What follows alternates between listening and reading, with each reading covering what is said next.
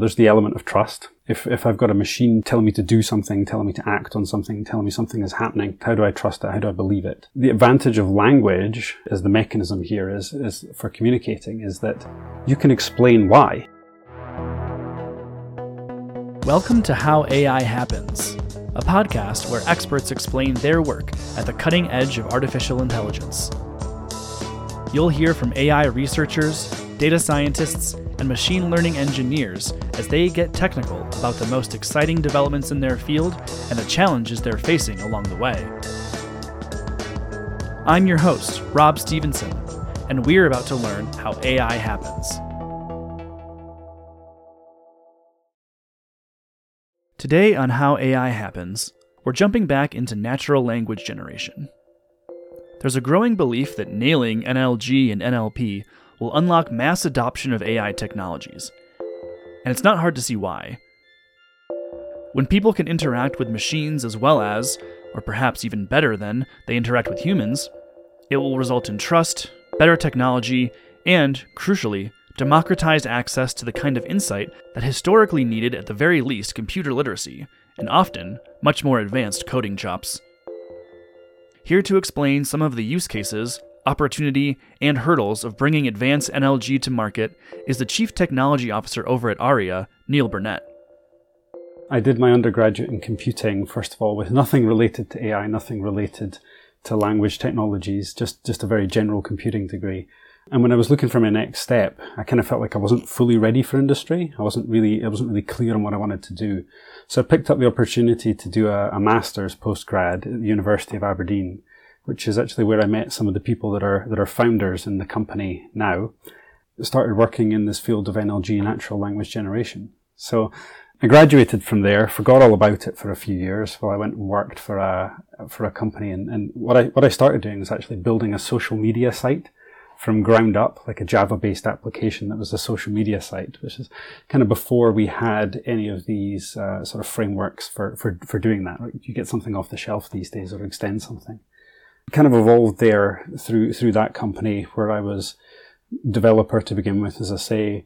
Then I became sort of like a manager, manager of a very very small team. Um, and we were doing some interesting things, but what we found was that competitors who had more money than us, that were, were, were better backed than us, were able to replicate all of our key functionality and just kind of kind of wiped us out. So I was looking for an opportunity, something to move on to, something I could be at for a long time, something could grow in, and most of all, really interesting tech and I saw the name of Professor Ehud Reiter, who, who actually oversaw my master's project. And he was advertising for, uh, for to come work at his company called Data to Text. So I called him up and, and said, "Oh, it'd be good to good to talk about this." Did an interview, took about three months, I think, to get back to me. So they must have gone through plenty of other candidates, rejecting them first before they came back to me. um, but I, they brought me in, and I was, I was a, a, general purpose, fairly junior developer. I was doing that for a few years. Worked on a couple of the initial applications we had as, as the company was called Data to Text. It evolved, was, was acquired by an organization called Arria. And, and for me, it was just a case of moving up in the development ranks to sort of leading teams and covering as many projects as we possibly could. Um, I was working closely with the, the CTO at that time of the company called uh, Dr. Robert Dale. Uh, he took me to Australia for six months to open an office there. Um, and over the time that we were kind of working together, he was there was enough drinks and, and evening socials and things for me to rant to him about everything that I thought we we we should be doing differently. And came back to the UK and was appointed as the head of development and did that for a couple of years and, and through various changes and, and progressions moved up to CTO and been doing that for, for several years now actually. And, and kind of over that time we've grown from 50 people to around about 200. And you know, day to day I kind of focus a bit more on the core technology and how, how it kind of works at the nuts and bolts. And we've got other very capable people who are overseeing other detailed aspects or other sort of products as well. I have to say, I've definitely towards the end of a happy hour told my boss what I really thought about a company, and it never re- resulted in me getting promoted. So you must have uh, you must have uh, uh, approached that with a tad more diplomacy and tact than me. Um, but this is also an interesting part of your journey, uh, how you've kind of you know y- as you you said junior developer. Now you are kind of in the C level. I really want to get into the technology, but I am curious just about your your career growth because for folks out there who are working in AI, they're going to be forced with this decision to continue as an individual contributor working and developing these tools or to grow into leading teams managing teams etc so how did you kind of one chart that growth and like succeeding being able to to have this chief technology officer position? And two how did you think about whether that was the role you really wanted? It's, it's sort of a natural progression to pick up more and more responsibility. That's a path for a lot of people who just want to move up through the ranks and become more and more senior because with that goes recognition, control, and salary. But you know, it's not for everybody. It's for there's often just getting more deeply involved in the technology, and and you know we need people like that in the organization. It's essential to have people who just just really want to know absolutely everything about technology and get incredibly deep into it. For for me, it's it's more than just the technology, though that's kind of a key aspect to it the three items that you normally focus on are, are, would be around people, process, and technology. And on the people side, I think, you know, get a lot of thoughts there about management or working with people and, and the idea that a manager can't really define the boundaries of, of the capabilities of the team, right? A manager or somebody who's a leader of the team needs to kind of appreciate that other perspectives are required and they won't always fit with your own. And, and in the same way that a CTO can't set the bounds of the technology, right? So for, for me, my journey has been appreciating through the people I've worked with who've all been capable, intelligent, articulate people and, and just being noticed for that, right? Being noticed for not being the one who's fighting to be the most seen, that appreciates that the strength of the organization is the strength of the team. And enjoying working with people, right? Enjoying working with people, enjoying evolving processes as well as just enjoying working with technology, staying relevant in the field, understanding it to some degree of depth. So, so sort of covering all of those things, it's it's been better for me to be, you know, moving up through management levels rather than just focusing on the technology. Well, having said that, let's focus on the technology, shall we? I guess first, can you share a little bit about the company and what the technology is and the use cases? Yeah, sure. Yeah, so so in the simplest form, Arria's technology is about turning data into text, but the text is really to allow communication that can be well understood by, by readers, by, by people that are being communicated with, right? Beyond just generating text for text's sake, right? We allow people to gain insights on their data, to, to communicate with the data, to understand the insights through clear language and explanation. You know, it brings benefits to organizations who use that technology in the form of cost saving, time saving, as well as through consistent understanding of critical insights, critical concepts, and, and that consistency that machine-based approach can, can, can bring. As Arria, we've worked on a fairly broad set of use cases and a broad broad set of verticals. Um, in the early days, we worked on, weather and weather reporting, where we worked with an organization who had so much data that they couldn't manually generate enough weather forecasts. So a machine can do that in a very consistent way that showers always means the same thing, that uh, a chilly day means the same thing. There's weather in Scotland where I'm based, right? Um, we worked in, in oil and gas where we were dealing with very, very large data sets and too much data for a human to process properly. So they were making decisions without knowing the full information and we could support decision making as a key aspect. You can interact with our technology in terms of generating reports and automating reports, but you can also interact with our technology in the form of, of Q&A. So you can ask your question in a very natural human form and get a natural response back. And revolving our technology into the into the style of being able to create reports from from Q and A as well as building up from from sections. There's this belief that more data is always better, and perhaps with infinite processing resources, infinite computational resources, annotating resources, that's the case. But who has those resources? And so it strikes me that an important process here is you, you mentioned you had quickly had more data than any human could hope to hope to process. This need to prioritize and then develop a narrative from that prioritized data. Is that the case? And and if so, how do you go from you know honing in on only the relevant data and then turning that into a, a meaningful story to the user you might think that defining a set of rules across across massive sets of data might be very difficult, very laborious, and, and often end up missing edge cases. But that's kind of that that rules based approach is kind of required for quality, and then being able to sort of introduce pieces of technology that bring more machine-based approaches to, to kind of augment, right? I mean, there's there's a lot of buzz around end-to-end natural language technologies, and, and rightly so because it's fascinating. It's a developing field, and when you're left with massive sets of data, just seeing what the machine can do, um, and and have a bit of a look at it and see what it can generate is, you know, is a fascinating thing to do. But if you want to derive meaningful insight, then you cannot just let the machine go and, and, and, find things out for you and just come back with what it is because it, it's often inaccurate um, and it's often not quite missing the right important cases. So, so our approach as Arria is, is a combination of rules-based approach with augmentations, right? But you always need that consistency of having a rules-based approach in there to ensure quality and prevent hallucination. We use that word hallucination. We, we build these rules and we work with subject matter experts to refine and define those rules um, to make sure that we're finding the right insights, that we're prioritizing the right insights. Um, but then we're augmenting that with edits and suggestions that can be machine generated that, that might not find their way into the final report. They're just sort of helping the, the author build a case, you know. Could you give an example of one of those one of those edits? so we can fix the language. That's sort of one of those sorts of edits. Right? We're automatically fixing the language afterwards. If, if the author slightly gets it a little bit wrong, we can make those make those changes for them sort of on the fly. But we can also flag up facts that haven't been seen before. We can suggest alternate ways of expressing a point to make it more salient or more in keeping with the domain you're working within. Like like a very generic description of a trend is good, but when you're talking within the finance domain, the, the words and the phrases that you use are important in conveying the meaning. So being able to look across pre-written reports, pre-written narratives created by your organization, we can look and say, well, this, these words are maybe a little bit better in this sort of context. Can you explain hallucination for me? I've never heard that term before.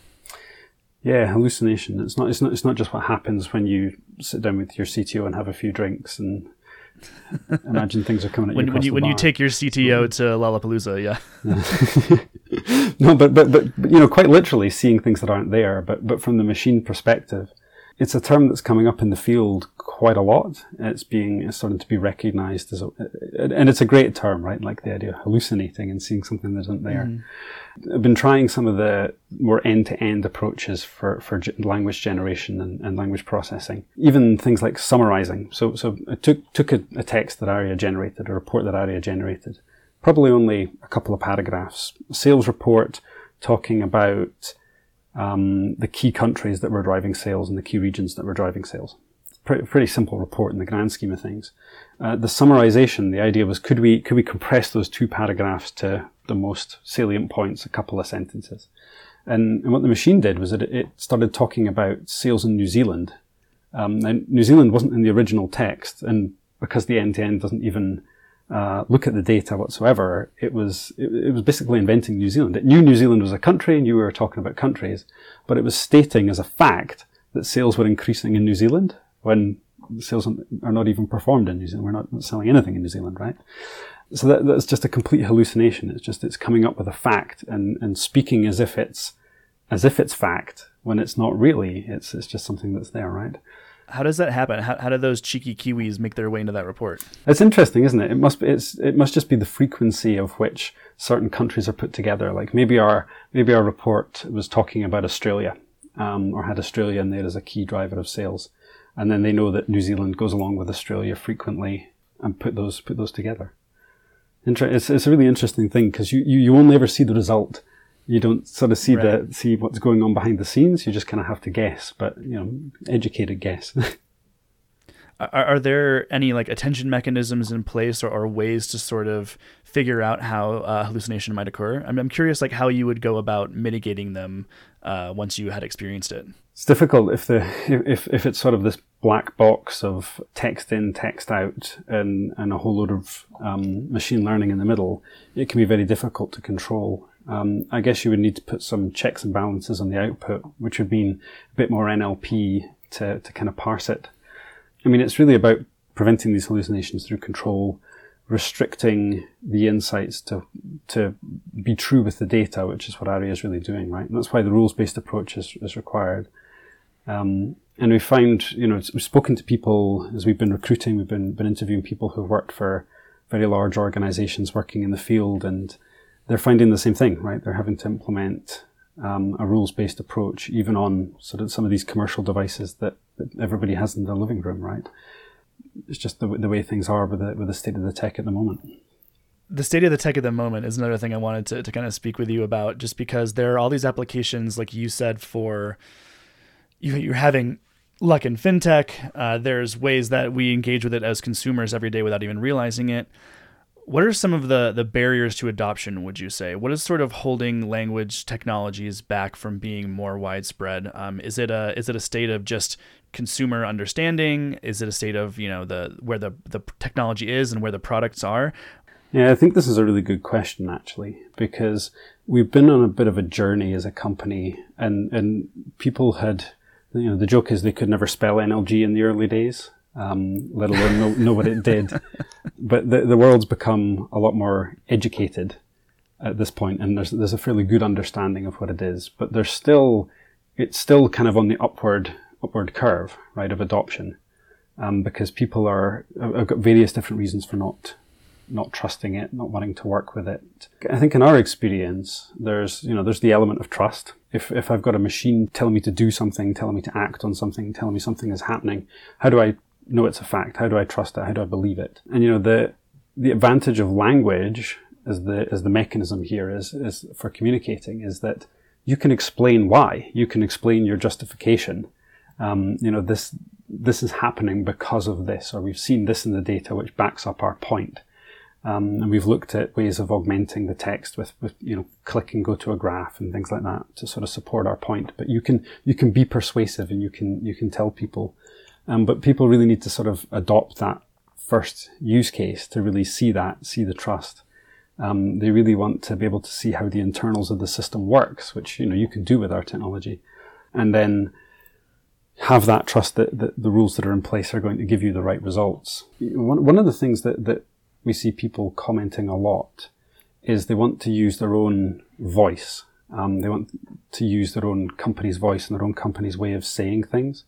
They want to be able to edit what's going on in the technology. They want to be able to edit the, the insights that are being generated, the way they're expressed. And you know, that one is totally alleviated by better products. Um, I mean, allowing users to be able to control, users of different skill levels to be able to control because I'm a developer, I've been doing it for 10 years, I can build an NLG system. But this company that's just picked up our techno- technology loves that, what we can do out of the box, but wants to make modifications to the way things are phrased or the order in which things are reported upon, the way things are drilled down. We need to provide them with, with tooling and better products to, to have it work and speak the way they want it to work. And the naturalness and the persuasiveness of language is, is important for that. N- language is kind of what people are most comfortable with, and it's how they communicate with each other. I mean, sure, there's body language and things too, um, but if if you can get language right, there's almost this. It almost feels like you're you're connecting at the point of being told something. You're building trust because you're communicating with language. If I if I view a graph, then it leaves to my own interpretation to some extent so that it's it's fine, right? I can see a graph, I can take my picture away from it, I can tell my story. But going that extra mile with language technologies of being able to tell people in detail, they want that extra level of, of robustness of, tr- of, of trust in it. You know, the one one yeah. one, one other um, one other thing that we we found it was a, an interesting one. We came up with a we had we had an Alexa skill and it allowed you to, you know, I mentioned we could do Q and A with the data with the, with our technology. So we had the voice interface, and we we had a customer, and we said, you know, here's an Alexa, put it on your desk table, and then when you go into meetings, you can start talking to it, and it can back back you up in a in a meeting, in a sales meeting, or in a, in a board meeting. And the, the feedback was that we don't want to put an Alexa on the desk in the meeting room because anybody can walk into our unsecured meeting rooms and find out facts they didn't want to know. So there's always, there's, there's, there's always something that, that can turn up. Um, but at the end of the day, I think it's, I, I think, you know, if we, as commercial organizations can be listening to what the world is telling us and how they want to, how they'll feel more comfortable adopting, how they'll be able to handle more use cases and, and listen to that and create better products that are going to address those concerns, then then you know that's that's when this technology is going to become much more ubiquitous. Especially with language, the way people speak, we understand innately these rules. One one example is why can you have a great green hill and not a green great hill? Right? It's like it's just an order of words. It doesn't mean anything, but it does. Like if I said, "Oh, that's a green great hill behind you," you'd be like, "Rob talks weird." um, and so there there's this need with language to, and it ties in with what you were saying about trust to meet people where they are with how they communicate and how they expect to be communicated with. Think of the way one speaks to a Siri or an Alexa versus how you search in Google, right? Like when I'm searching in Google, I don't type, can you please show me the directions to this gas station, right? I just go gas station near me, right? But like if I was gonna speak to a virtual assistant or sorry, an AI assistant, I would, I would, I would pose it as an actual human question. And so this level of comfortability feels to me, as you were saying, one of the last pieces where people can speak and engage with this technology the way they engage with everything else in their life, and then it doesn't become interruptive. Then it just becomes natural language, right?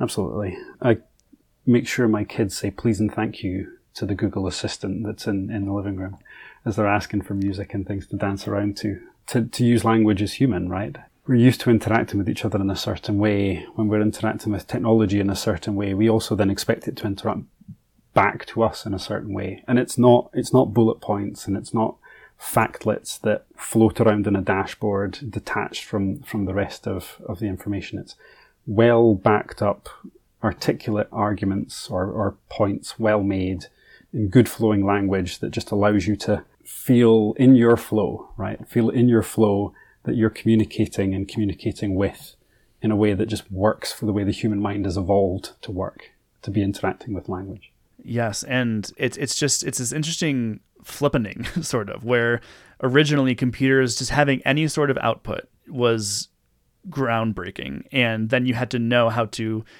humans had to know how to speak to computers, right? You had to know a coding language, or you had to know Boolean search, or you had to know some advanced way to interact with this machine. Uh, but the idea is now we want machines to learn how to interact with us, right?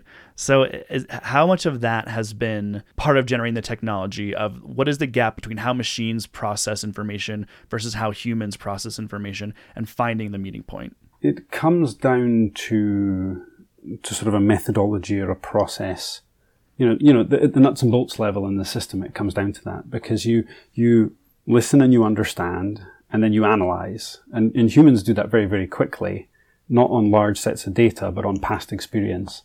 Um, but then you're sort of determining what you are going, what, what your opinion is or what you're, what you're going to say. And then you organize it into the best way of communicating and then you, you, you speak it out articulately.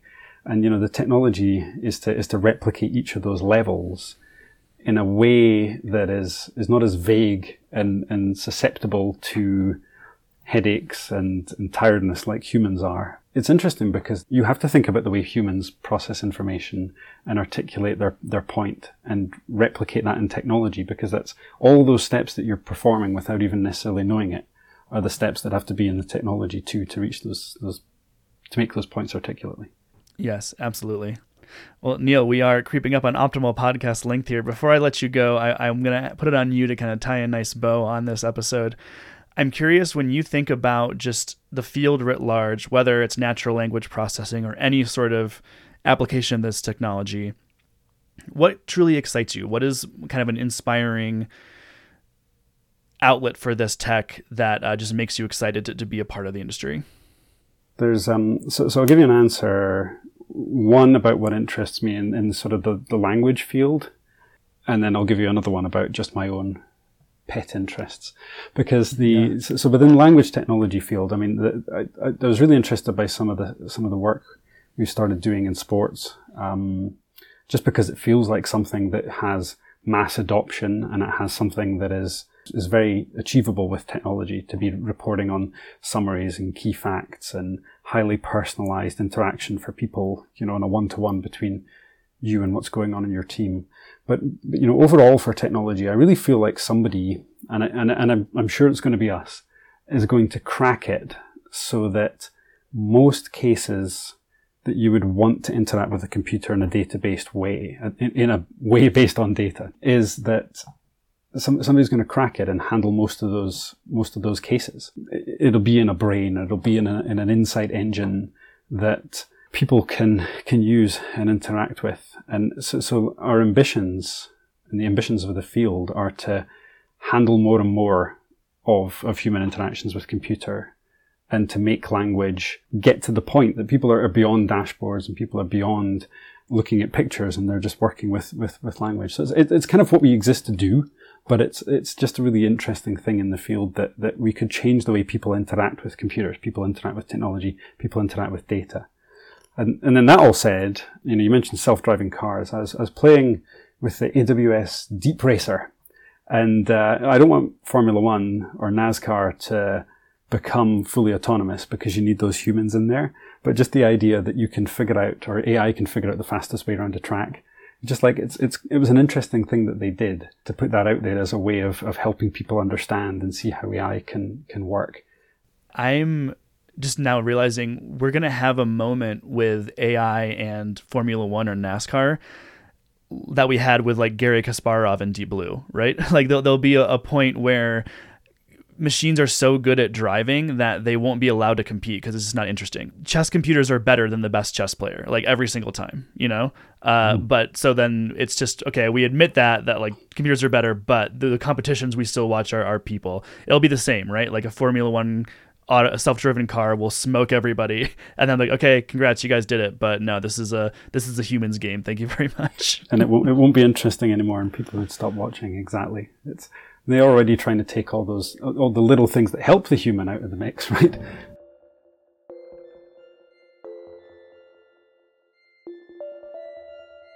How ai happens is brought to you by sama.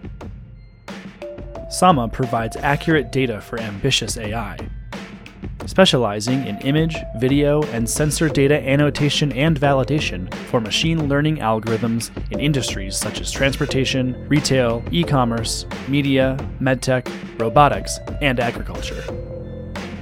For more information, head to sama.com.